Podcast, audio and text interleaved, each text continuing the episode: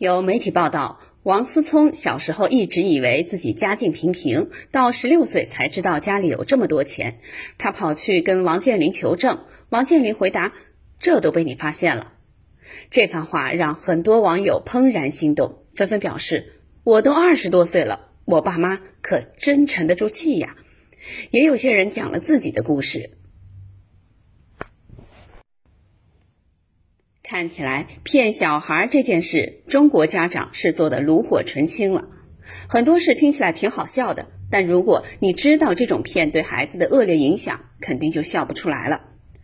我其实一直非常反对父母跟孩子哭穷，本来家里条件还行，却非得骗孩子说日子多么难过，钱多么不够花，让孩子从小就觉得人生怎么那么苦，花一毛钱都有负罪感。最后形成了根深蒂固的穷人思维，一辈子都改不了。但是很多大人还沾沾自喜，他们只看到把家里说的穷一点能让孩子懂事、知道省钱，却看不到孩子由此而生的自卑、匮乏感、对钱的执念等等，这些坏作用很可能会毁掉孩子一生的幸福感。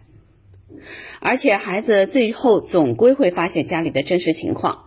如果你一直说我们家买不起一百块的玩具，最后他发现原来家里有存着几十万的存款，他一定会觉得父母是不诚实的人，内心的信任会崩溃。其实只有两种极端的家庭需要对孩子稍作掩饰：一是富得没边儿的，或者是欠着巨款的；其他绝大部分普通的家庭，直接跟孩子实话实说就很好，呈现真实，往往就是最好的教育。我小时候家里就是这样的情况，我爸会清清楚楚告诉我，家里每个月收入多少钱，基本开支是多少，如果不够花怎么办？如果能攒点，我们还可以做些什么？这就让我很受益，直到现在也一直对钱有清晰的认识，也能够从全局把控。所以我现在对儿子基本上也是有什么说什么，不只是钱，其他方面更是，只要有可能，我尽量不骗孩子。有次儿子玩 iPad 不写作业，我严肃批评了他，他有点怕了，隔一会儿就过来问我：“妈妈，你爱我吗？”问了四遍，头三回我都很正常的说爱，到第四遍才有点意识到他在想什么了，就说：“你记住，妈妈爱你这件事是没有条件的，无论你表现好不好，妈妈都爱你。”他立刻开心了，颠颠的跑了。我瞬间觉得这样可能又会让他放纵，于是我又喊住他，跟他说：“无论怎样，我都爱你。但是你表现好时，我是开心的爱你；你表现差时，我是忧伤的爱你。”他想了想，说：“那我尽量让你开心的爱我。”这正合我意。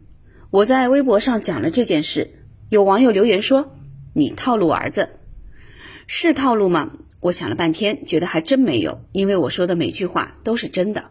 其实，如果你足够爱孩子，在教育孩子时发心也足够善意，那往往说真话就能达到最好的效果。可惜，我们中国的家长都太习惯说谎，明明很爱孩子，也会在孩子表现不好时吓唬他说“我不爱你了”。你可能随口一说，但孩子是非常认真的。你以为这种恐吓让孩子乖乖听话了，你得逞了，却看不到这种话带给孩子的极大震荡和不安。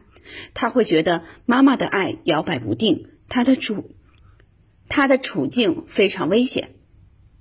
人的安全感其实就是这么丧失的。